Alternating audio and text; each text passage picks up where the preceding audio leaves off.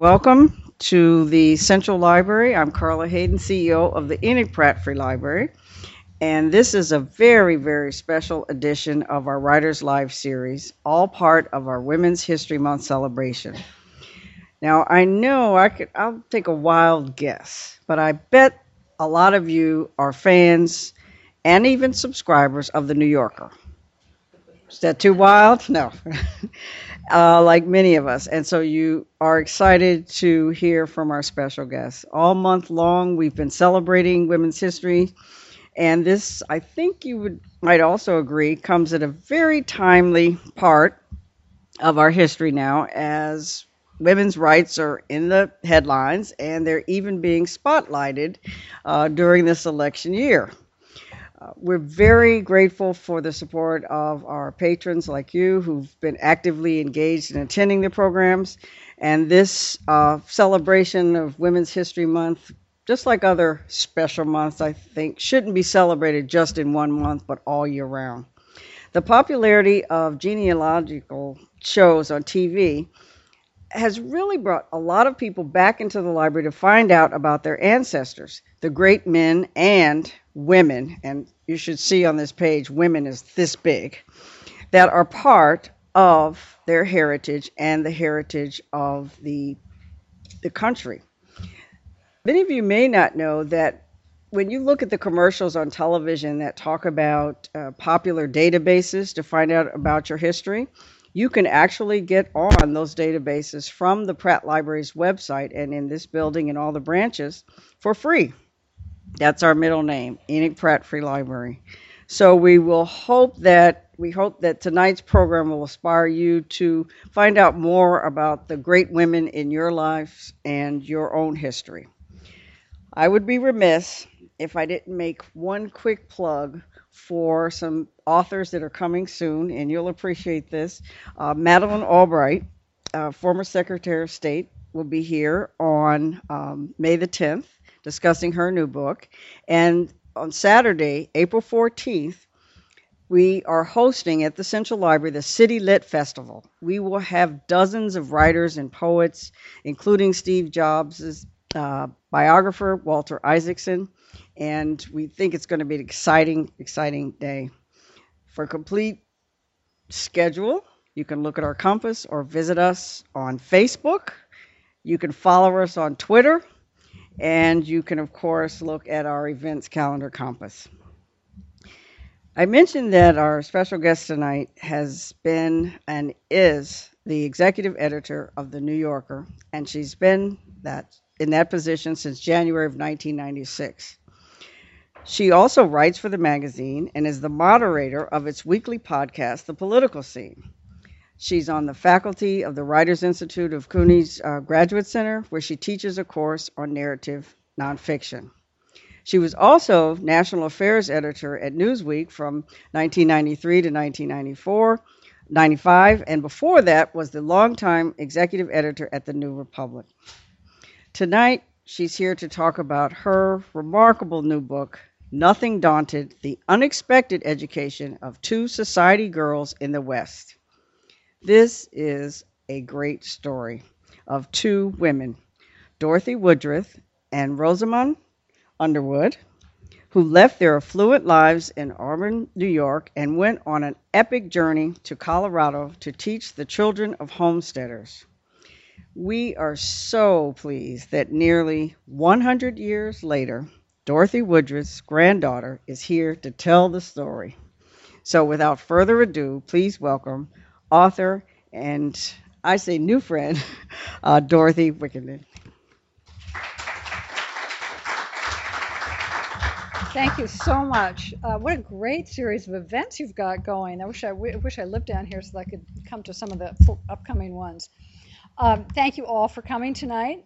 You know, I realized as I was um, thinking about preparing this talk that there are a few Baltimore connections in my book, which proved the has proved the hunch that I developed as I was working on my research. And as I traveled and as I've subsequently traveled around the country to talk about the book, that the theories, theory of six degrees of separation is absolutely true. It's just everywhere I turned there was some connection, and this is this goes on for a hundred years, and you'll see some of them as I as I go on. But first, I just wanted to give you a little background so you can see how extraordinarily aberrant it was for these two women to abandon their sheltered family lives, shun marriage, and set off for the West. We had a time when it was still where they was, were going was still the Wild West. They were born two centuries ago in 1887 in Auburn, New York, which was a small city of about 30,000 people in the Finger Lakes region. And it was one of the wealthiest cities in the state, thanks to very shrewd investments uh, by its entrepreneurs and uh, at the start of the Industrial Revolution. So I'll just give you some, some if I can figure out how to use this thing, some peeks uh, of, of, sort of where they came from, so you can then see where they're going to end up going. Uh, that's that's the main business district, Genesee Street, early on. This was uh, my grandmother in the bottom row, and Rosamond in the uh, over second to the my second to my left on the in the second row for one of the first kindergartens in the country. Uh, this this was the, the version, a 19th century version of a play date. This is my grandmother and some of her friends and a little toy, little tiny uh, pony and carriage ride in front of her grandmother's house where she spent a lot of time.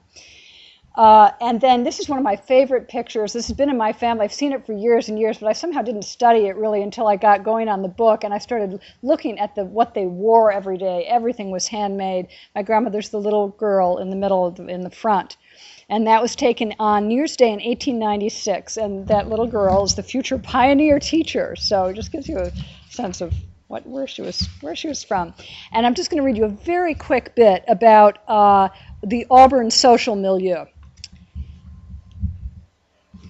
Roz's father, George Underwood, was a county judge, and Dorothy's John Herman Woodruff owned Auburn Button Works, which made pearl and shellac buttons, butt plates for rifles, and later 78 RPM records. The Button Works and the Logan Silk Mills, jointly owned by Dorothy's father and a maternal uncle, were housed in a factory about a mile north of the Woodruff's house. They were two of the town's early manufactories, as they were called. Others produced ropes, carpets, clothes wringers, farm machinery, and shoes. Auburn's main arteries, Genesee and South Street, which formed a crooked T, were more like boulevards in the residential neighborhoods, lined with slate sidewalks and stately homes. Majestic old elms arched across and met in the middle. The ties within families and among friends were strong, and the local aristocracy per, uh, perpetuated itself through marriage. Men returned from New York City after making money in banking or railroads, opened law practices and businesses in town, or worked with their brothers and fathers, cousins, and uncles. Some never left home at all. Sons and daughters inherited their elders' names and their fortunes. Most women married young and began building their own families. One chronicler observed, Prick South Street at one end and it bleeds at the other. But Auburn wasn't re- just about money and inbred elitism, as I found as I began uh, digging a little bit deeper. It was a very conservative city that nonetheless had been infiltrated by a number of men and women who became some of the most famous radicals in American history. Dorothy had said in her uh, w- when I was in college, she did an oral history in my in my parents' house, and she had said just in a very offhand way that her grandfather had lived next door to William Seward, Lincoln's Secretary of State. And I sort of thought, well, I doubt that somehow. Then I went to the Seward House in Auburn, and there, you know, the, the house, her house is, her father, grandfather's house is gone, but the, the executive director confirmed that yes, indeed, Mr. Woodruff lived, lived right next door. And Seward uh, also became one of the country's key abolitionists. Auburn was in that part of the, the country that was um, just a hotbed of, of uh, abolitionism, and it was a major stop on the Underground Railroad. And when Dorothy and Roz were little, they sometimes saw the, and I just love some of these details I picked up. They saw the elderly Harriet Tubman, who must have been in her 80s by then, whom Seward had convinced to move to Auburn after the Civil War. Uh, she saw, they saw her riding her bicycle up and down South Street, this very grand street, stopping to ask the ladies of the house for donations for the home she ran for indigent and aged blacks. But, um, oh, and another friend of Seward's was Martha Wright, who organized the 1848 Seneca Falls Convention for Women's Rights, along with her sister Lucretia Mott and Elizabeth Cady Stanton. And Martha was at dinner, a dinner party one night, so the story goes, and someone whispered to her neighbor that Martha was a very dangerous woman. So it was this very interesting, unusual combination of, of people all sort of coming together. And at that time, despite the advances in technology and the progressive thinking of some of these people, Auburn society was really very deeply rooted in the Victorian age, and that was where, what, what my grandmother grew up with as well. Um, so they, they were attached to the, these rituals that had been carried on for generations. Uh, afternoon card parties, meetings of the whist club, dances every Saturday night at the Owasco Country Club, where the young ladies were chaperoned by their parents. Um, there's Dorothy as a young girl getting ready for her first party. She wrote out, she had scrawled on the back of the photograph that that was her first party dress. She was 12 years old and she was going with Henry Wadsworth. So as she grew up, she, she absorbed the city's spirit of entrepreneurship and noblesse oblige, along with some of the dissident thinking about the rights of blacks and women and the working class. And I, I suddenly realized that kids didn't really learn history in history books the, in those days because it was so young. The country was so incredibly young. So the children of Auburn's gentry really learned their history, most of it, through the stories their parents and grandparents told about the city's prominent citizens.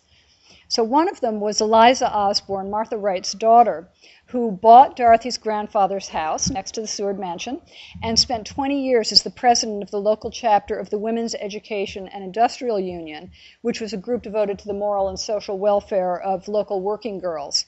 And so Dorothy and Roz grew up in this milieu, and they later organized their own suffrage events there.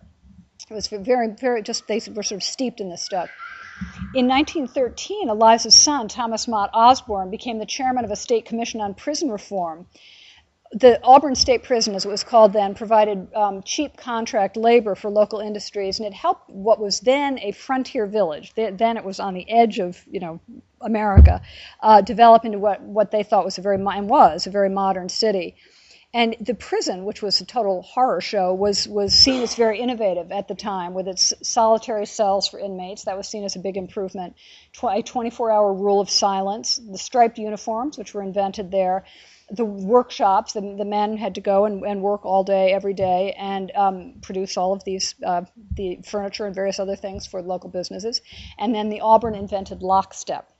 So quickly, just there's the outside of the prison, which is still there. Uh, and that's the weaving shop, and you can see them in their uniforms as they, uh, as they do their work. It also housed the country's first electric chair and used several forms of brutal corporal punishment, a specially designed cat of nine tails with lashes made out of waxed shoe thread, if you can imagine it, uh, and a three-foot wooden paddle covered with leather. Uh, covered with leather, and Osborne became known. He was j- just completely, uh, you know, just an ardent reformer, and he became known around the world for the reforms he introduced in Auburn and Sing Sing. So that was the other side of the tracks. But Dorothy and Roz were really pretty protected from what went on in their prison. Their parents didn't want them to know all of this, and, or about the terrible working conditions, by the way, for these girls who worked in these factories. That that at least Dorothy's father, you know, he owned one of them. Um, so they had they had a very happy, tranquil childhood. They played in Auburn and in Owasco, which is a little town nearby with one of the on one of the Finger Lakes, where Roz's parents had a cottage on the lake, and they spent their summers. So there they are on South Street, the two best friends.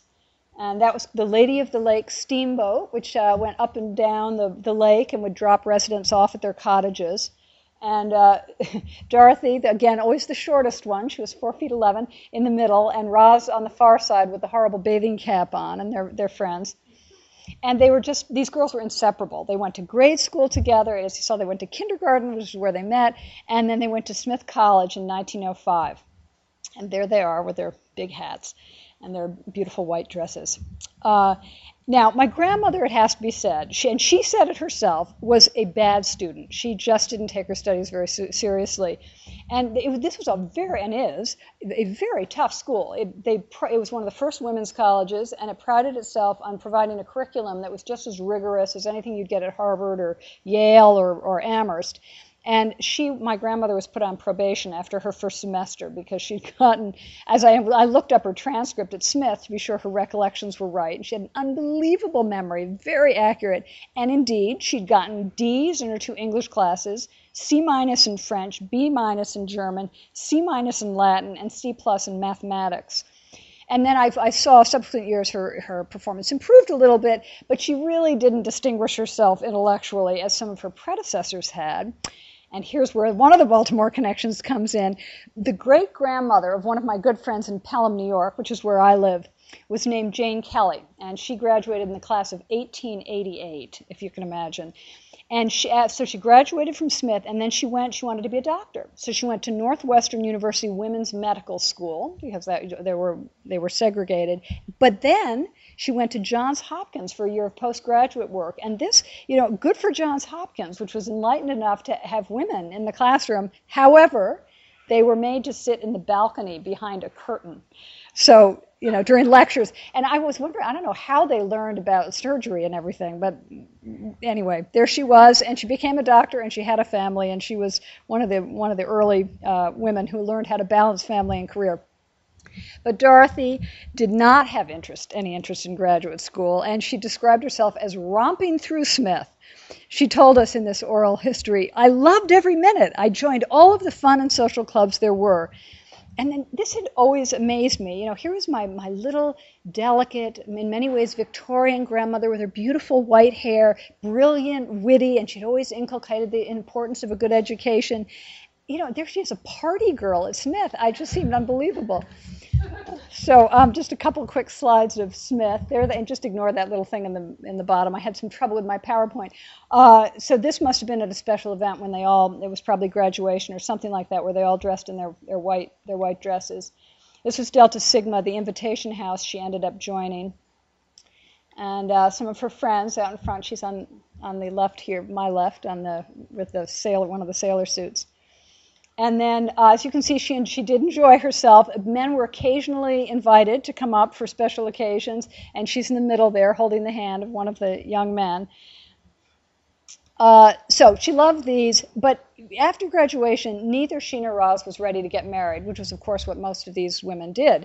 Um, so instead, they convinced Roz's parents to take them on a grand tour of Europe. Her parents were extremely well to do, and this is what other women did, young women did, and the hope was that they would marry some eligible bachelor on board the ship, or you know, in the proper social circles in in uh, Europe.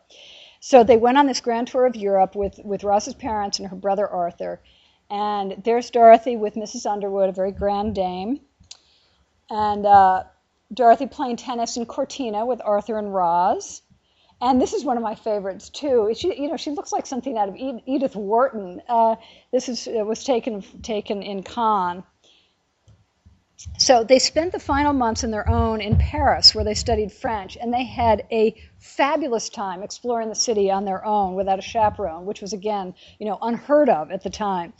And it was 1910, which, if anybody knows about that period in, in Paris, it was just a totally explosive time in the arts in particular, and just an incredible moment to be there. So, halfway through my research, my aunt, um, who's now 90 years old, happened to disclose, she just went through some of her stuff, and she found 40 letters that my grandmother had written home to all of her siblings. She had seven siblings, and her mother and father from their year there, and she was 22 years old, and they're just fabulous. And so they describe a lot of the things they did. And she writes about seeing Nijinsky dance and Isadora Duncan, both at the beginning of their career. Nobody had heard, in America, nobody had heard of Isadora Duncan. She'd gone to France because they were a little bit further ahead uh, in terms of modern dance. So that was pretty extraordinary, and the letters are fantastic. And she was dazzled by both of them. Very different, of course, very different styles. But she, ha- she did not understand avant garde painting, which is, of course, also bursting onto the scene. And she went to the, her first Matisse exhibition and she wrote home, and it was after they had gone to the Louvre. This is to her sister Millie. The contrast after the Louvre was too much. All the most startling colors with bizarre subjects, and the drawing was like that of a little child. So she later laughed about this and she said, you know, we, were, we had such conventional taste. If we had bought one of those small impressionist paintings, we would have made a fortune. But they didn't, they didn't know enough. So instead, they spent all their money on beautiful handmade Parisian gowns and matching dyed silk slippers and the rest. So they really were, this is who they were. They were society girls. And in 1911, they returned to Auburn, still having not found anybody. Rosamond uh, uh, uh, um, accrued a number of suitors everywhere she went. She was tall and willowy and incredibly beautiful, but my grandmother just dismissed them all. None of them were good enough for Roz. For Roz. And so they returned to Auburn and they took up automobiling, which was just coming into, into style. And Dorothy's parents had just bought their first machine, as they were called. And uh, here's a picture of South Street a little bit later on, but just so you get a sense of the beautiful trees and the early automobiles. And they resumed their canoeing on Owasco Lake and their formal 10 course luncheons, which were apparently a regular occurrence. And my grandmother said to my brothers and me, I don't know why we weren't all big as houses. Um, so the years were going by, and their parents were getting increasingly impatient for them to get married, but they just couldn't find a man who measured up. And one of the things they kept in mind was a question that the president of Smith had asked students frequently, which was, Are you a leaner or a lifter? And I just love that. And that, that clearly stuck with them. And they knew they didn't want to be leaners. But in Auburn, there wasn't much for women to do in the way of lifting meanwhile, they were engaged in all kinds of suffrage work, but it really they, they were just sort of dabbling, and their parents thought it was a joke, literally, and they so they knew it was that wasn't going to do much for them, and so my, my my grandmother said, well, we were in this troubled state when an, an unusual opportunity presented itself. Roz had invited an acquaintance for tea, and they began. She and this this young woman began talking about how few working opportunities there were for young women of their their class and this, her guest was a Wellesley graduate, so this was the female kind of college networking uh, network uh, networking group. Uh, and this young woman had just gotten back from northwestern Colorado, where she was visiting a friend, and she had met the, a graduate of Princeton and Harvard Law School whose name was Ferry Carpenter. So Carpenter had literally brought the law to Routt County. He was the first lawyer in Hayden, this little town of 400, people, and he was homesteading in the Elkhead Mountains to the north. He, was, he knew just from an early age, when he was a teenager, that he wanted to be a rancher. That was his dream, and he wanted to play a role in the settling up of the West. So Roz's guest, who had met him, described him as visionary. She was clearly struck by him. And she said that Carpenter and his friends had just finished, his neighbors up in the mountains had just finished building a school for the children of the settlers. And he was looking for two college educated women school teachers from the East. Well, Roz heard this and she thought, okay, this is it. And she ran out to call Dottie, as she called my grandmother, and she asked her, How would you like to go out to Colorado and teach school? You must come over immediately. We must discuss this. So Dorothy, you know, who lived around the corner, ran over, and on the way over, she thought, Yes, this is it. This is what we're going to do. She loved the idea. And they basically just applied without giving it any more thought. I guess they probably figured they wouldn't get hired because they weren't they, they didn't they didn't know anything about teaching but they were. They were hired. And then my grandmother said it began to frighten us very much. Now, this is what she looks like in uh, 1916. As you can see, a little. This is probably right before they left. A little, little naive looking. We realized what we'd done. We knew not the slightest thing about teaching. Absolutely nothing. There's the telegram from Ferry Carpenter. Their parents thought they were going to be attacked by Indians or devoured by wild animals. This was, you know, it was like them going to the moon. It was just inconceivable. And the blue bloods of Auburn were just horrified. Uh, as Dorothy told, told me, no young lady in our town had ever been hired by anybody. And then the, the Syracuse newspaper reported in big capital letters Society girls go to wilds of Colorado, forsaking their beautiful homes for the life of a school teacher the Mrs. Rosamond Underwood and Dorothy Woodruff, leading society girls, left for Hayden. The announcement of the departure for the lonely place in the heart of the Elkhead Mountains, 18 miles from a railroad station, surprised society when it became known today. So Ferry Carpenter is the hero of my book. Actually, he's he's my hero in many ways now that I know him so well. A remarkable, remarkable person. In his freshman year at Princeton, which was the same year that Dorothy and Roz went off to Smith, he got to know the president of the university, who was Woodrow Wilson. And he became his student liaison in Wilson's effort to reform the exclusive eating clubs. And again, this was a very dramatic thing for the president of this university to do. And Carpenter loved this idea, and they worked very hard at it. And Wilson, and so they became quite friendly. And Wilson told him one night, after returning from a lecture about Abraham Lincoln at the University of Wisconsin, uh, this, I just love this quote, and I assume that Carpenter got it right, that this is essentially what Wilson told him. At those great state institutions, the gates are flung wide open. The wind of public opinion sweeps unobstructed through them. But here at a proprietary institution, we are surrounded by a great high wall which admits little from the outside world. Wilson particularly loved the West, and in 1889, here's our second uh, uh, Baltimore connection. When he was a visiting professor at Johns Hopkins, he'd gotten to know a graduate student there who lived in the same boarding house, and it was Frederick Jackson Turner. They, so they would have constant conversations about about the role of the West in American history and about democracy, which helped. And so Wilson essentially helped Turner develop his famous frontier thesis, which he delivered in a speech at the University of Chicago four years later. So Ferry Carpenter often talked with Wilson about all of this, and it just got him more and more excited about going to the West. And this, again, this is something he had decided when he was 15 years old, but now he was he idolized Wilson, and this is something that he was determined to do. And he too came to believe that, that American democracy was born on the frontier. So every summer he would go out to Hayden, Colorado, which he, he would have to. It was an endless journey. He'd have to take the train, and then the last leg of the trip, he took a, uh, a stagecoach, and um, on the day he turned 21, when Roz and Dorothy were swanning around Europe, he staked his homestead claim in the Elkhead Mountains, and he said it was the proudest day of his life. And then a year after he graduated from Princeton, he was out there. He established. Uh, he, he was beginning to get himself established as a as a homesteader, and he came up with this idea for a school for the children of the homesteaders. And he decided it was going to be the best school in Routt County, which is an enormous area. It's the size of Massachusetts. And he was really sincere about this. He was a complete romantic idealist, and he he really wanted to give these kids a good education, which they wouldn't have at all otherwise. But as I found out, he also had an ulterior motive. And I'd wondered why did he go thousands of miles out of his way to hire these two women who didn't had no clue what they were doing. And part of the, the really fun part about doing this book was juxtaposing Dorothy's version of the story with Ferry's. And I, I found early on, after I found my grandmother's letters in a, in a desk drawer, which was a great moment, I, I went online and I saw that Ferry had written an autobiography called Confessions of a Maverick. And so, of course, I bought it. And it was just fabulous. It told a whole part of the story that my grandmother had never told. And he also left behind, he became a big figure in Colorado history, and he left behind many speeches and interviews. And so in the Denver, Denver Public Library, you can go and listen to his voice, which is just really a fun thing to do. And he was a really, unlike my grandmother, who was a wonderful storyteller but was very accurate, you know, down to the letter. He was, he had the Western style. He was freewheeling and cracking jokes and stuff. You know, he would tell the same story over and over again, but with constantly embellishing it.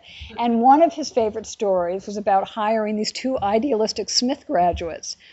And so, in short, it would go that, and truthfully, so that there were no single women in Elkhead, none. I mean, this was a community of, of 26 people.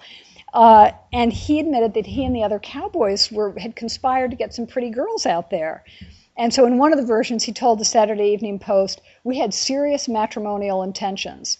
And they did. But of course, when he wrote to Miss Woodruff and Miss Underwood, he he took on a whole different persona, and he was the you know upright young lawyer, and he emphasized the adventure of seeing some of the last of the unfenced West and the opportunity to teach. And he wrote, "I truly envy you the chance to be with those kids, as everything to them is a seven-day wonder."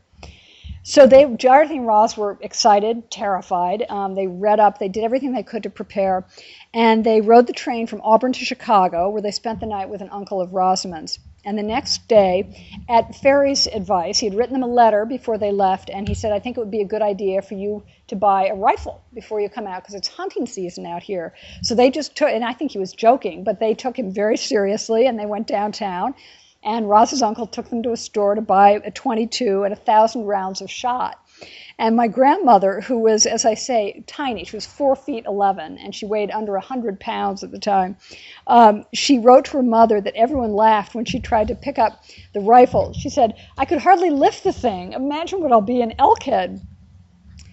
So later they made um, a really sweltering, there was a, a countrywide heat wave uh, going on, and they made a sweltering three day journey across the Great Plains to Denver and stayed at a very nice hotel. And that night they were invited to dinner at the home of another Underwood relative.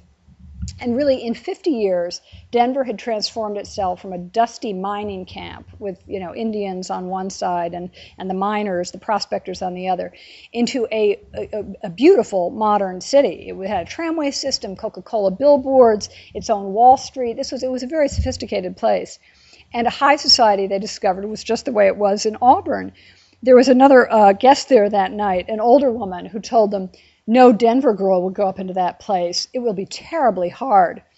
And people describe the Western Slope accurately and simply as the wild country. It was just, you know, almost uninhabited still. But but years later, Roz recalled, and this is another great moment um, when you're doing you know nonfiction research. You just have these great discoveries along the way, and I n- nobody in her fa- Roz's family knew there was any oral history, and I ended up tracking one down in a little tiny museum in Steamboat Springs, and I it was on put, put had been put on a CD, and I put it into the computer, and I and on came Rosamond's voice, sounding very much like my grandmother's as an older woman, and she said uh, of this moment when they were about to go over the Continental Divide, we were nothing daunted and spent the night in grandeur at the Brown Palace Hotel, the hottest night I ever spent in my life. They were really great adventurers, the two of them. And uh, the next morning, they took a four car train. I mean, if you could see the size of this thing, it was really small, over the Continental Divide on the three year old Denver Northwestern and Pacific Railway. And this was a railway that had aspirations to be another transcontinental railroad. I mean, people thought really big in those days. And David Moffat, the man who, who, who subsidized it, really believed that this was going to happen. So my grandmother wrote home that the railroad, as she put it, seems to be something of a joke with its one train and delays. It was only three years old. But long before we arrived, I thought it was the most gigantic accomplishment I ever saw we went through and over sheer rocks, high mountains, and superb canyons, and I can't imagine how they ever did it. And it was described in newspapers around the world. People were mesmerized everywhere, as far as as far east as Russia. People were mesmerized by the American West. So newspapers uh, uh, in Europe described it as one of the great engineering marvels of the age. Okay, and let's just take a look. So that's um, by Gore Canyon, and it gives you a, a little sense of it. I mean, it, it's I've done part of this journey on Amtrak, and even today, it's pretty incredible.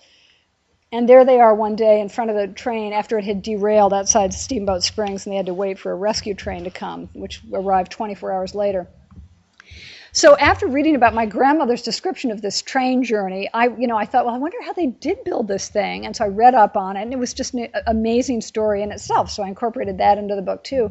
And I decided, well, I want to really retrace her steps as much as I can. So I took this Amtrak from Denver along the original route as far as I could. You have to get off at when you go over, you, you, you go through a tunnel now, and uh, you get off at Winter Park. And then I went back to go up the rest of the part, which was then, which was the rutted dirt bed of the abandoned leg of the railroad, and that was how I got to the top of the Continental Divide. And it t- I had to go three miles an hour. It was such a, a hard, and it was just you know incredibly bumpy, and there were trees over the road, and it was it's a little scary. I have to say, all by myself with no, not no four wheel drive. And here's a photograph that I took of um, one of the stretches that again just gives you a sense of what what it must have been like to be on that little little delicate railroad, really. So she wrote about Dorothy wrote about this little rail stop at the top of the at the summit called Corona, where the train left. There was a little uh, sort of a shack, which was the where they had their lunch, and the train let the passengers off. And but of course, by the time I got there, there was it was just totally desolate. Nothing was left except some old rotting railroad ties and rusty tin cans I found as I was kind of scrounging around. And I realized that those were meals eaten by the railroad workers when they had worked through two brutal winters years to get this railroad built. Uh, and that's what it looks like today. and I, one of the facts I read that I, I thought was amazing was when the men suffered from snow blindness because they didn't have sunglasses, they would rub their eyelids at night with slices of raw potatoes. And some of them had uh, snowshoes and some of them didn't. And this would, the drifts were, you know, huge. It, it, just remarkable feat. Very brave and very foolhardy thing to do. Dorothy and Roz, however, had the advantage of taking the train, and they arrived in Hayden uh, 12 hours after they set out at 10:30 p.m. And the electricity had been turned off for the night, as it was every night, and they were afraid to step outside. It was pitch black, and they just sat there, and there, there was this dim light in the parlor car, and uh, suddenly the, the door of the parlor car opened, and this deep voice boomed out, "Are you Miss Woodruff and Miss Underwood?" And it was Ferry Carpenter, and uh, who turned out to be, to Roz's surprise, they had thought of him as a kind of, you know, established lawyer, and she said he was a tall, gangly youth, and they realized he was no older than they were.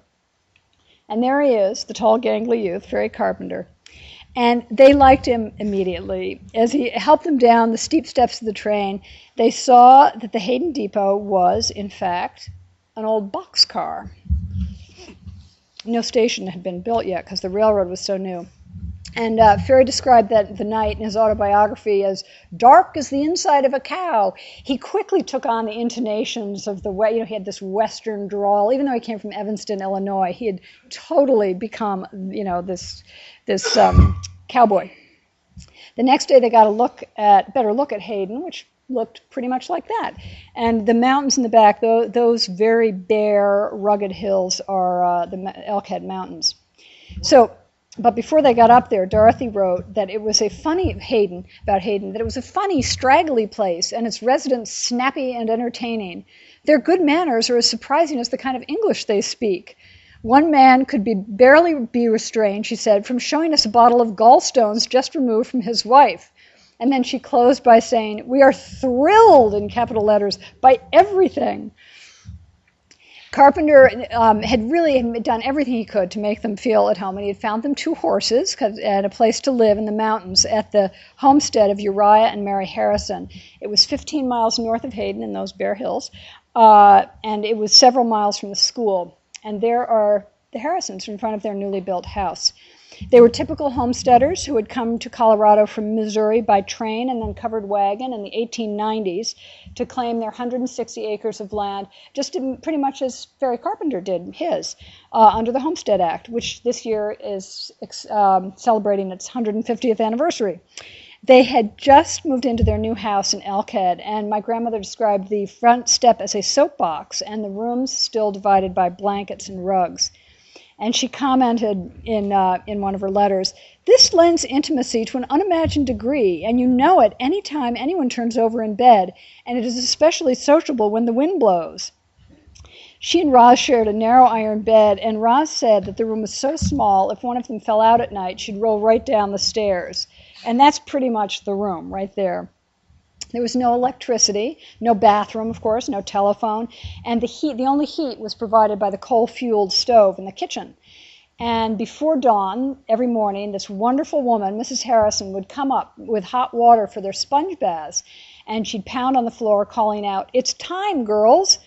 Usually it was so cold they had and i remember this detail vividly from the stories that my grandmother told we made her repeatedly tell us these wonderful stories when we were little and she said that it was so cold they'd have to pour the hot water into the pitcher on their bureau to crack the ice so that they could uh, wash so here's Dorothy looking a little different than she did in uh, Auburn and out in uh, out in Europe, wearing it looks like one of Mrs. Uh, Harrison's aprons when she was doing her Saturday chores, burning the paper as she had written on the back of the photograph uh, from her wastebasket.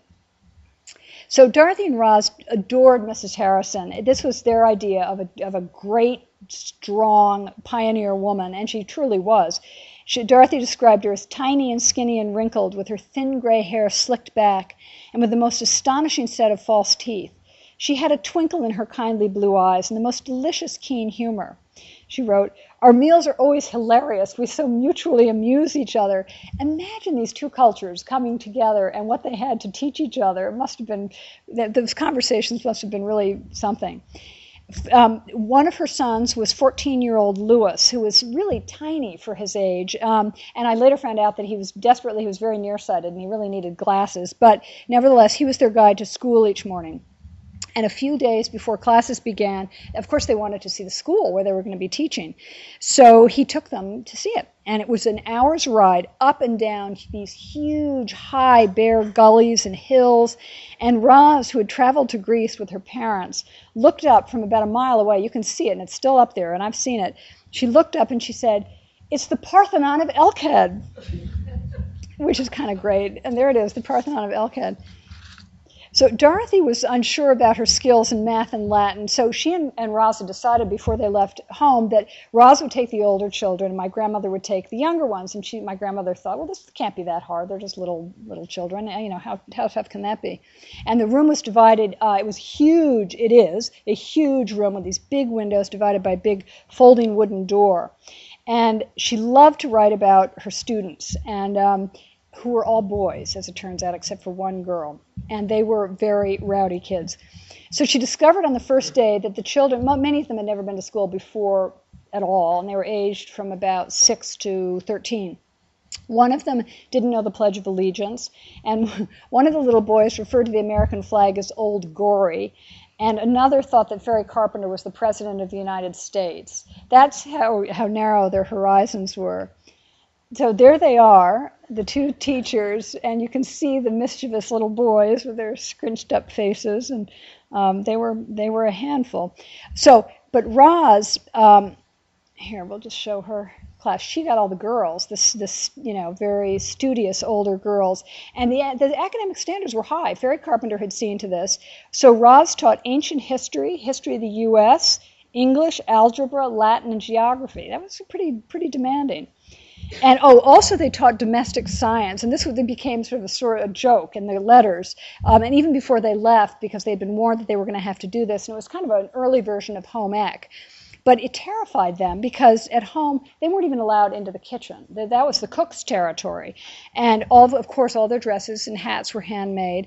Uh, so the first weekend in Elkhead, they wanted to prove themselves to Mrs. Harrison, and they tried to wash their silk shirts. They walked to the sulfur spring, which was a quarter mile away, for water, and they brought it back in a bucket and heated it on the stove. And then Dorothy wrote, "We spent all of yesterday p.m. doing them, and Mrs. Harrison went into hysterics at our efforts." How are we going to teach domestic science? And I sort of suspect in the end the girls taught the teachers domestic science because the, these girls were extremely competent. So Dorothy had all these rambunctious boys in her in her classroom. There they are, with the, with little Minnie Jones with the bow in her hair. And uh, so to, her letters are full of stories of the boys misbehaving and sometimes her in absolute despair, not knowing what to do about them. Um, so, just one quick story. Early in the school year, she had her back turned one day as she was mending a chart, and uh, her adhesive plaster disappeared from the table. And she asked who had done it, and the boys all swore that they hadn't seen it. But then the next day, 10 year old Rudolph, and he becomes a character in the book because she writes about him so often he, he returned it to her and he said that he had found it behind the barn. So Dorothy, you know, she, she, she tried to be strict and she told them that no one could go out for recess until the guilty one confessed. There was a long silence, and then finally, six year old Robin Robinson spoke up. and he said, I did it. So Dorothy wrote to her family, I tried to talk to him seriously, but his great brown eyes fairly danced, and he has a thatch of light hair which stands on end, and he is so irresistible in his rags and dirt. So when she asked him why he hadn't told her before, he said, I didn't think I did it until today. so there are the boys uh, on their skis. They, the boys love to go out at lunchtime and, and ski. There was a big hill in front of the schoolhouse, and they loved to do that. And they taught the teachers how to ski, and that was a source of great hilarity for them since the teachers were so bad at it. Uh, and then a couple of the girls. And as you can see, they didn't exactly have warm winter clothes. And, and Roz and Dorothy realized, I mean, it didn't take them that long because in September it started snowing. And they suddenly realized that it wasn't so picturesque. They, the, these families were terribly, terribly poor. They visited one family of seven who lived in a tiny cabin far away from the, most of the settlers lived about four miles away from each other, and this one was very far away. And Dorothy wrote, I was positively terrified by the mother's appearance. She is tall and gaunt, with a wisp of bright red hair and two horrible tusks of teeth. I felt so sorry for the poor teacher, for the poor creature. What can life mean but mere existence to people like that? The children are neat and clean at school, and no wonder they love it. So they immediately, Dorothy and Roz immediately wrote to their parents and families to see if they could help out. And pretty soon, barrels of clothing started arriving in Hayden, and then they were taken up to the top of the mountain. So from their churches and relatives, everybody banded together, and they really saw these two women as, as missionaries in the wilderness. This is one of the families. This was um, a family of 11, and they visited them too. And they had they it was it was two rooms, their their little cabin. So all of this was you know, incredible raw material, just really wonderful. Uh, I was so lucky to have it all. But a good Western needs romance of violence, of course, and luckily I came to have those too. Ferry, uh, you know, as you know, he had he he had ideas about the, the romancing, and many of the cowboys really did try to woo them, and and some of it was quite comical including one dandy named Everett Adair, who again becomes quite a character in the course of the book because they write about him all the time. And he just constantly was hounding them. And one day he showed up at the Harrison Ranch on Sunday, which was their, their one day that they didn't work and prepare for class, and he was leading two horses. And he asked them to go riding with him. So they went inside. They weren't quite sure about him. He was, as my daughters would say, he was a little sketchy. And uh, they went inside to consult with Mrs. Harrison. And Everett poked his head in to say, they will be just as safe as though they were in the arms of Jesus. Um, but Ferry Carpenter was different. I mean, this, this, he was one of a kind in any case. He was certainly different uh, up there. Everyone in the community respected him enormously. He was such a, you know, force and such a huge personality and so funny and so brilliant in so many ways. And they were, Dorothy and Roz were really impressed with him. He, his energy, his intelligence, his ingenuity. And Dorothy wrote to her parents early on he has a gentle, kindly manner with keen eyes, a fine sense of humor, and a regular live wire along every line. And he kept all of his books. He was a huge reader and just very eclectic. Um, and he kept all of his books in his law office, which was a former one lane bowling alley. And Dorothy said his library was perfectly amazing. Let's just take a look. There it is. Uh, it showed such broad, up to date interests, and we are certainly going to have to work night and day to keep up our end and so she didn't want to confirm her mother's preconceptions about the the uh, kind of crude West. So she didn't, you know, she didn't. Needless to say, she didn't mention the electrical wire. You can't really see it too well in this photograph, but it was hanging from the ceiling to his uh, to his light, and then he has those hideous floral curtains. She just kind of kept certain things out of the letters. They they wanted to send these very buoyant letters home, so their parents could only imagine the best of what was going on. But the girls also liked, as they called themselves, the girls, 29 years old, they also liked his uh, uh, Ferry's best friend, who was very handsome, a, name, a man named Bob Perry, who was a Columbia graduate, so also very good credentials, and the manager of his father's coal mine in Oak Creek. And there he is, as you can see, quite dashing in front of his cabin, which did have electricity, by the way, and uh, various other amenities. And there he is posing on horseback. So Roz wrote affectionately about the way Ferry dressed. Dot and I, and this is Bob, who is much more dapper. Uh, she wrote, Dot, remember, they think a lot about clothes, clothes, these women, even at this point. Dot and I nearly expire over his costumes blue overalls, blue cotton shirts open at the neck, and old rubber boots. Mr. Perry, on the contrary, wears a very nice looking riding top and tends toward the immaculate. So the two women didn't still didn't know anything about Carpenter's matchmaking scheme, but they did notice that both of these men were paying a lot of attention to Roz. And Bob, who lived in Oak Creek, which was 60 miles away from the, the Harrison Ranch, had to come a long way to see them, and he came just about every single weekend, unless the weather was absolutely impossible. My grandmother, meanwhile, this is a whole different story, but she had gotten engaged uh, in Chicago on their way out. And Ferry was the first, she kept it a secret from everybody, including her parents, because she knew her parents wouldn't let her go. And Ferry was the first person to discover it. And he was just crushed that half of his scheme had been thwarted, because he, he, one of his tasks was to take all of the Elkhead people's mail up from Hayden. And so he noticed that Dorothy was getting a letter almost every single day from Grand Rapids in male handwriting. So he knew that was it for her. But Roz was a real, considered a real catch. And the Harrison, so the, these two men came together courting the same woman, but they were very gentlemanly about it. And the Harrison's older son, who was 19, he watched all of this with great interest. And he later said, uh, described Ferry and Bob as two young fellows with their tail feathers blooming, which I, a great description. So the only place that Dorothy and Roz had any privacy was on horseback. And so that was when they would discuss the merits of the two suitors. Ferry was the witty, intellectual risk taker, and Bob was the dapper, generous, hardworking um, uh, young man who was going to, not incidentally, inherit his father's business and much of his fortune. And Sam Perry was one of the biggest industrialists in Denver. He was a, a really important man in the city. So everything was going just great. It was they were having a blast, as Ferry Carpenter's granddaughter put it to me. And it was the middle of the fall, and they were settling into their routines. And then one day, Bob Perry was kidnapped at gunpoint by two Greek miners outside his cabin late at night, and he was held in fifteen for uh, held for fifteen thousand dollars in gold coin, which is about three hundred thousand dollars today. I mean, it was the whole thing. The they had, you know, um, the the handkerchiefs across their faces. They had the rifles, the guns. Uh, he didn't take it terribly seriously at the beginning, but this went on for days and days, and it, it, it was not. It, it was a tough thing. So here's later I found out that they this had become uh, news across the country. This is the front page of um, the L.A. Tribune, and there was a re- reward poster was posted all over the area.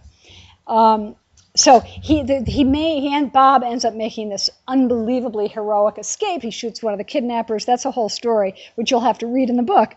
But afterward, Dorothy and Roz wrote. They knew that their parents would hear about this because it was being reported all over the, the, the country, and they tried to reassure their parents that Oak Creek, as they put it, was a rough kind of place, nothing like folksy Hayden or sparsely populated Elkhead, which was very safe it, it really was rough. And Bob and, and Ferry really didn't tell them half of what went on there.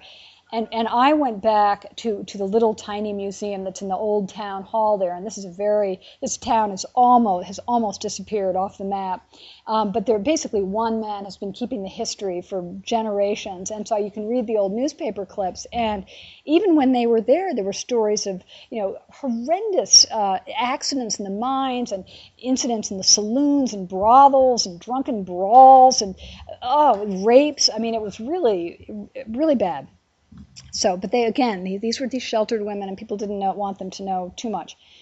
But up in Elkhead, it wasn't all that easy either. It turned out to be the worst winter in anyone's memory, with blizzards virtually every day, and the t- temperature sometimes plunging to fi- uh, 40 degrees below zero.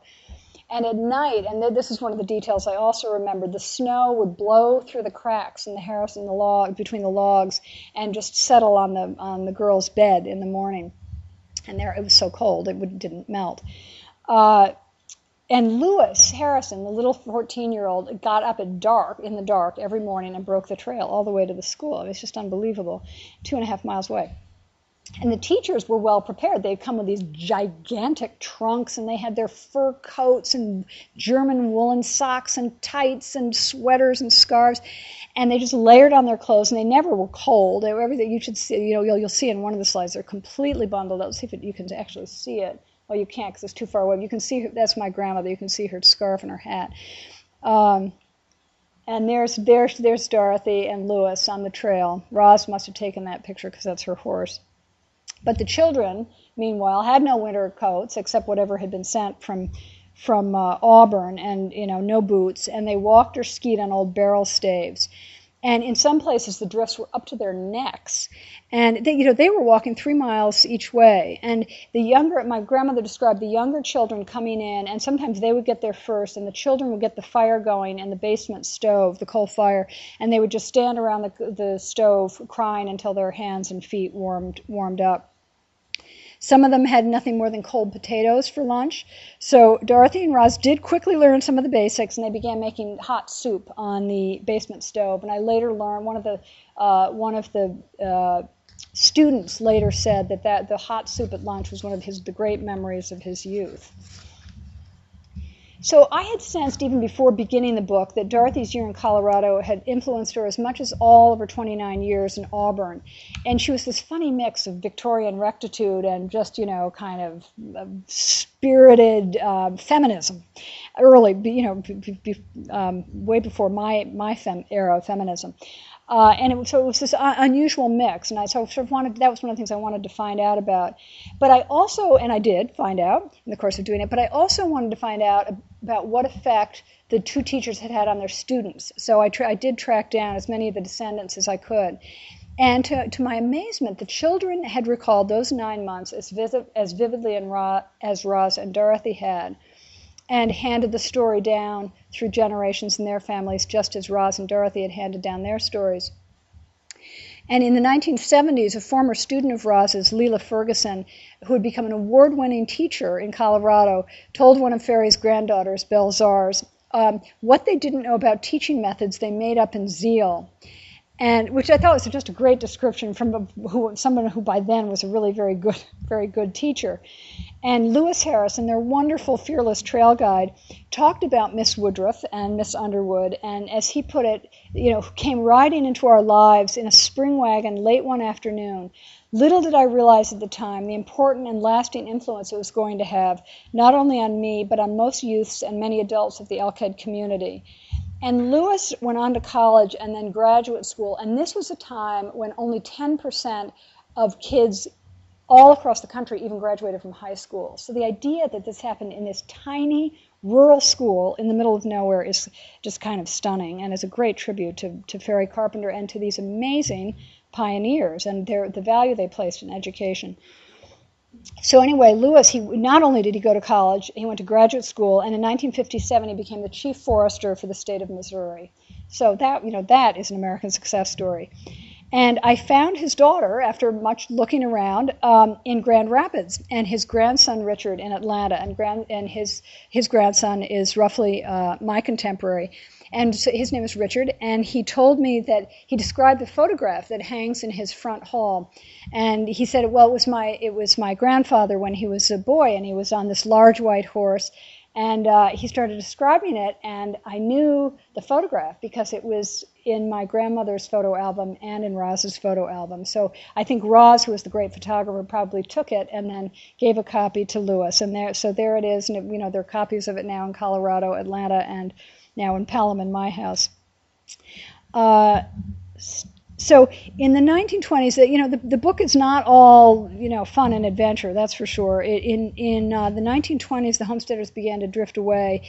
They just couldn't make a living in that harsh climate. And actually, one of the uh, descendants told me that the, he thought, and his parents thought, that it, the whole homesteading idea was kind of a ripoff. That was the way he described it, because this land that was just basically most of it was not arable, and there wasn't enough water, and it just it all just after World War One, everyone began just to, to leave and look for better climates. So the, the, there are only the remains of a couple of the homesteads, you know, which are falling down. Most of them would have been carted off to used for other things, but the Elkhead School is still standing, and it is still a very impressive building. It's made out of this beautiful, sturdy mountain stone known as Rimrock, which is a formation that it can be found up there, uh, you know, right right behind the school.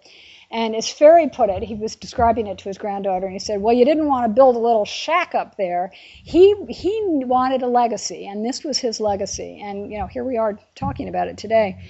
So." I first, uh, when I started, once I started working on the book, I wanted to go up in in the wintertime to see what it was like up there um, and to get a sense of what they lived through. And I went in February 2008 and so I asked naively, well, could I can I ride horses kind of the way they did, roughly from where the, the homestead was, the, the Harrison homestead was to the schoolhouse? Well, no, of course not, because there's nobody there's nobody there anymore. There's nobody to break trail. There are no horses, and uh, so but some some of the uh, people in Hayden arranged for a group of us to take a snow several snowmobiles up. And um, we were guided by the grandson of one of the Elkhead students, wonderful guy who helps run the town of Hayden and loaned us these these snowmobiles. So it was a long, bumpy ride up, and we, you know, one of the snowmobiles tipped over, and we had to rescue her, and it was just very similar to the kinds of experiences my my grandmother and Roz had when they were out with Ferry. Um, although they were in sleighs at the time. And so we finally got there, and again, from the far, far, I could see the schoolhouse and just see how stunning it was. And we finally got up there, and the school really looked exactly the way it had in the pictures that my grandmother and Roz had taken just about a century earlier, except those, of course, now look kind of kind of sepia tone and they're grainy and faded with age. Um, but this is what I saw. Beautiful, beautiful winter day, not a cloud in the sky. And I got up there and I suddenly saw this school through the eyes of the children and Roz and Dorothy and Ferry and all their parents, and you know, through this crazy dream that they all had. And just that morning in Hayden, there's a wonderful little museum in Hayden and I had found the yearbook that some of Roz's students, there were five graduates um, in 1920, which and Roz went back for the graduation of her students, um, the ninth graders who were graduating as 12th graders. And they put together a, a construction paper yearbook, and they had written in it that they felt as they looked off at the blue and purple mountains of the Rockies as if they were standing on top of the world. And I just thought, that's it. Thank you so much.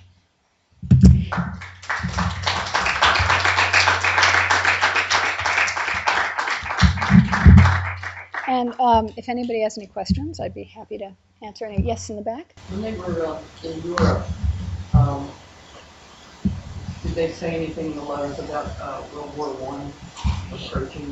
Well, they, Europe was earlier. That was 1910. So not then, but when they were in Elkhead, they there yes, they did. It was there, and the the community was very divided. And you know, were were were, the, were they going to be for Woodrow Wilson, who was running for a second term, or or the Supreme Court justice, whose name is now escaping me. Someone may remember. Uh, so, and there were there were very um, sort of uh, big arguments. Bob was a Republican and at that point, Ferry was, although he later became a Republican, he was just an ardent supporter of Woodrow Wilson to his death. I mean, he just loved this man, and he talked about what a visionary he was and what a great president he had been and would continue to be. So they saw. While they were over there. What's that? There was no talk of the Kaiser, like while they were. a, a little bit, but they were so isolated, and I think that they didn't. They were only hearing. They heard about the election results, you know. So, and of course, what the, the decision about whether to enter World War One was a huge issue in the election. But they were hearing everything days and days afterward because newspapers took so long to get there. But Ferry was always the first one to have the news, and he would tell them, you know, how the how how the election was going. And then Ferry went off to fight in the war, and others others did in the community. Um, and they they they ended up uh, the community ended up supporting America's entry into the war just to a person. Yes, here. Um, I have uh, one comment, and then I wondered if you could go back to that picture of your grandmother with her siblings because I wanted to ask about Anna, who I understand was her older sister. Yes, boy, you're a good reader. Well, I, I read the book. I, my sister gave it to me for Christmas. Um, but what I was curious about is how she came to go to Smith.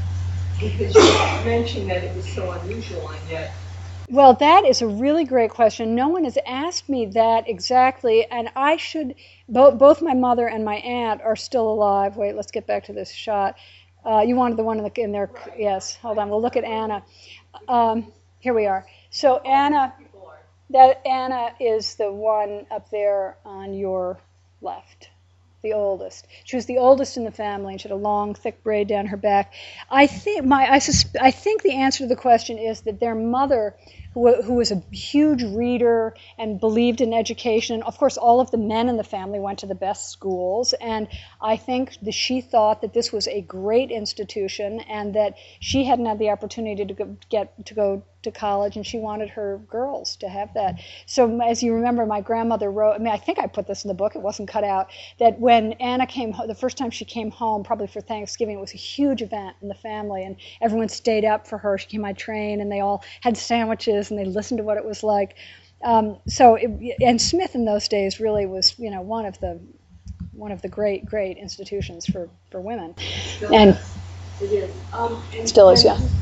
One comment for you um, I think that David Moffat was responsible for the Chesapeake Bay or Chesapeake Beach Railroad, which went from Chesapeake Beach on the western shore south of Annapolis in Washington, D.C. Because as I was reading, there was a Colorado connection, and whoever the railroad magnate was spent all his money trying to Well, that's fascinating. That I hadn't come across, and I, have one of my um, good Colorado friends is an expert on David Moffat, and he does reenactments and everything.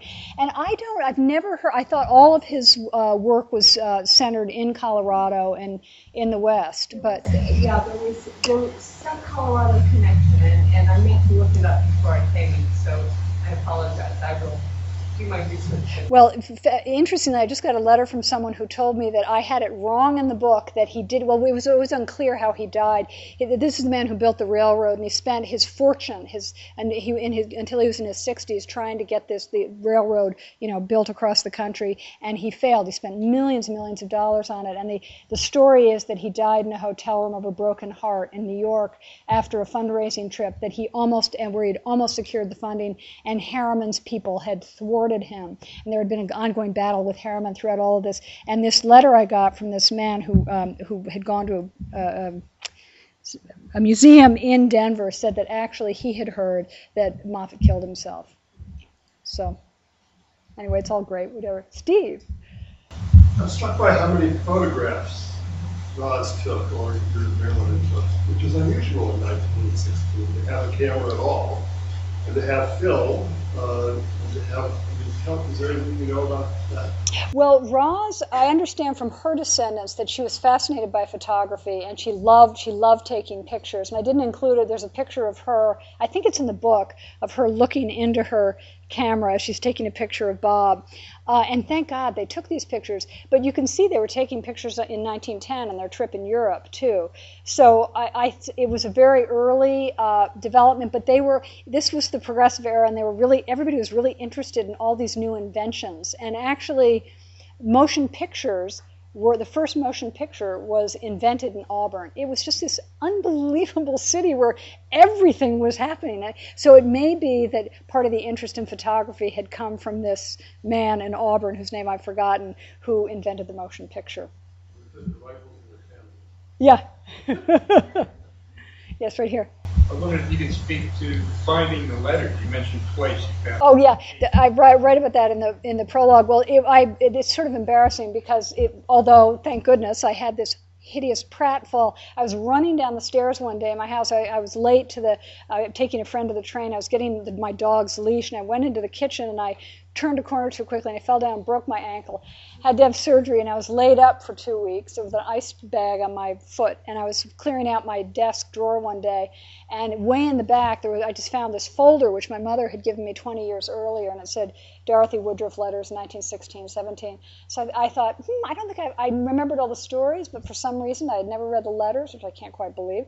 And I opened it up and I started reading the first letter and I just thought, wow, this I could hear her voice even though she's only 29 and I thought, this is my grandmother. I mean, I just remember this so well. And I hobbled over to my chair and I just sat down. I read them all. And it was like, it felt like reading a novel. She was, and I thought, she was such a great writer and she never knew it. So she, what I knew was that she was this great storyteller. And, the, and that was, that impression was confirmed, you know, halfway through my research when my aunt happened upon the letters she wrote from Europe which were earlier. She was only 22, and those letters are so fantastic. So uh, my mother had given the Elkhead letters to Smith, the Sophia Smith collection at Smith, and now I've given the letter, the the Euro- Europe letters to the same collection, which is a wonderful repository of women's writing. So they're all there if anybody's ever interested in looking at just wonderful little details about what life was like in certain realms of society in uh, in those days. Plus, it's pretty amazing you had a picture of a telegram. Yes. Yeah, that's the original telegram. Well, this is the other thing. Yeah, well, I've come across a lot of families in, as I've gone around the country talking, and people will say, "Oh, yeah, all my family papers are in the attic," and that's where I found Rosamond's letter. It took me a year to find Roz's letters, and I went looked all over the country, and nobody in her family knew where they were, and only one grandson said, "Oh, there's some boxes of papers in the in this attic in Norwalk, Connecticut, a family friend," and he I, and he said, "I'll go look through them someday," and he didn't get to it. He didn't get to it, and so I finally insisted. I said, I'll meet you there with my husband, who's an investigative reporter, and Ben. He always, always comes back with the documents, as Steve knows. You, Steve used to be his boss, um, and so I took Ben with me. And he, Ben was the one. He said, "You've got to go because you just never know what you're going to find." And we spent a couple of hours going through these old boxes. And guess who found the first letter from Roz? Ben. And he, you know, he taps me on the shoulder and he said, "Look at this." And there was this wonderful letter from Roz saying Dearest Papa, Dottie and I are sitting outside, drying our, sa- our heads in the sun. It's you know Sunday morning. You're all getting ready for church at St. Peter's, and we're about to go to the schoolhouse for the church, you know, Sunday school service. Um, and there, her mother had had typed them all when she got them, folded them, numbered them, and they were all in a stack in order. And you know, they knew after their parents got over their horror at this thing, they knew that they, this was something quite extraordinary. And um, so, even though they were they'd been you know thrust into this box, they they were there waiting to be discovered. Is my is my belief. And also, my mother and my grandmother are both retired librarians, and so they were very careful to keep the photograph albums and this, all the whatever librarians are here today. They're all, it's all really worth doing when you have these treasures. And the, you know, these, this photograph turned up in just my aunt's collection of photographs.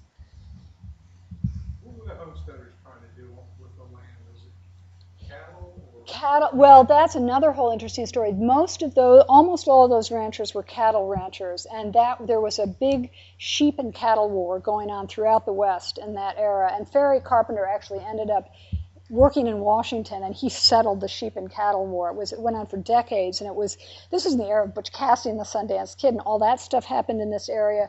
They the cattle farmers hated the sheep uh, farmers because they'd come in and they the sheep would get in the water and they'd pollute the water and the sheep graze the, the grass down to the dirt and you know so they were they were sort of fighting over the same grasslands and you know they would they would settle these disputes at gunpoint. I mean it was very violent for for decades. My, my grandparents on my mother's side homesteaded in Utah. Yes. What they called fruit ranch Fruit. rather than farm. Oh, that's interesting. And they fed. They came back. Utah's right on the right near where they I don't know if they apricots and something else. Yeah, there just wasn't enough water, and this so it was a great idea. It was just it, but in a lot of these homesteaders had come from the Midwest where the the soil was much much better. But they all thought, well, we're going to get eventually, you know, when you turn 21, you can get another 160 acres, and you can, you build your ranch. Now Ferry Carpenter succeeded, and another this wonderful emigrant from Russia um, who came penniless orphan, who came over with dreams of becoming from White Russia with dreams of becoming a rancher, settled in Elkhead. He becomes a character in the book. Extraordinary person. He, Ferry taught him the law, so he learned about the law. He became a cattle and sheep rancher. He ended up buying almost all the homesteads in the area, and he became a millionaire. And Ferry did very well, but most of them couldn't couldn't do it, and they just they, they left and went went back to the Midwest. Many of them. Yes, over here. Again and again, you have these women above, beyond the curve. In other words, they're going to Smith, or they're Seneca Falls, or they're abolitionists in this um, area. But I want to tell you about Hopkins, because my relative is behind the curtain. Yes. Married the, prized daughter of John Work and she saved the whole hospital and the university because she was the wealthiest woman in the United States. What, when was that?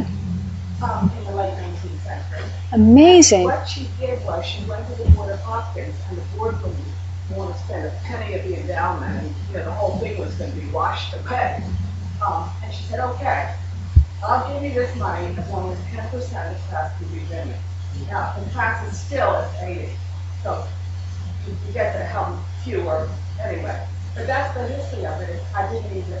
No, it's to- no, it's totally fascinating, I, and you know the history of women's education is fairly shocking when you go back and look at it. And the, the women who forged the way they were very few and far between. And imagine sitting in that class; she was probably the only woman in that class, you know, sitting behind that curtain. But now I'm glad to know why she was able to go there, because this the Midwest was very was much further ahead, as Woodrow Wilson said about letting women. There were many more co-ed schools. I mean, it didn't on the East Coast. Forget it. That, except for Hopkins, uh, it just did. You know, that that just didn't didn't happen. But the mid and um, Oberlin uh, admitted the, some of the first African American students as well. So So much for East Coast snobbery. Yes. Okay, last question. Um, I've been uh, going to Colorado for 30 years and, the winter, um, parts of the book amaze me because to be out in that much snow and that much cold and then go into their houses and school that weren't all that warm, it's very hard and very sex specific and I was wondering, were they really as positive as you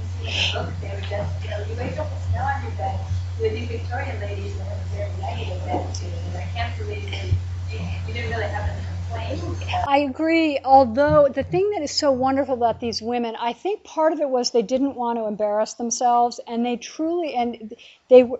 So that's one thing, and they were so impressed by Mrs. Harrison and these other women up there who never complained, and they had the hardest lives. They couldn't believe it, and remember they were good feminists, and they thought, all right, if these women can do it with nothing, then we can do it. And they also knew it was just for a year. I mean, they Dorothy had wrote in a, in a later letter that if they hadn't both gotten married, and Roz does get married too, they probably would have kept up teaching for at least another year. But in those days, once you got married, that was it. Your career was over. But so there were a couple letters, and I included them in the book, where Dorothy complained a little bit. She missed her fiance, and she missed the you know the the souffles, the cheese souffles at home, and she kind of whined to her mother, you know, you you don't know how hard it is out here with our sandwiches at lunch. But uh, she then she would immediately correct herself. But we have to we have to stick it out. I think it was hard. I really do for her. I think Roz it didn't bother her at all. She was she was totally in love. She was you know having this wonderful man courting her. She was beginning to imagine what her future was going to be. So. I think it was partly just because they knew it was going to come to an end pretty soon. But Yeah, I was surprised you decided to go to Colorado in February, and you could have gone more than once. Well, I went several times. I went once once in February, and then you have to wait until all the spring mud is gone, and then you go back up in, in July. And that July is when I took that trip to the top of the Continental Divide, and that was when I went back to Elkhead. And I've now been many times. But no, I wanted to, and I really did want to ride. I mean, I I was a little bit older, and I have to say I did go riding in the summer, and when I, it was really hard. And when I got off the horse, I practically fell down because it was, you know, I was riding one of these big. My grandmother would have called it a dray horse, a draft horse. You know, a, a big, you know, animal. He- These animals were gigantic, and she was tiny, and it's hard. Um, so, and they had never ridden before either. So, I, I, how they did the whole thing, but they were great women, and um, there you have it. Thank you all.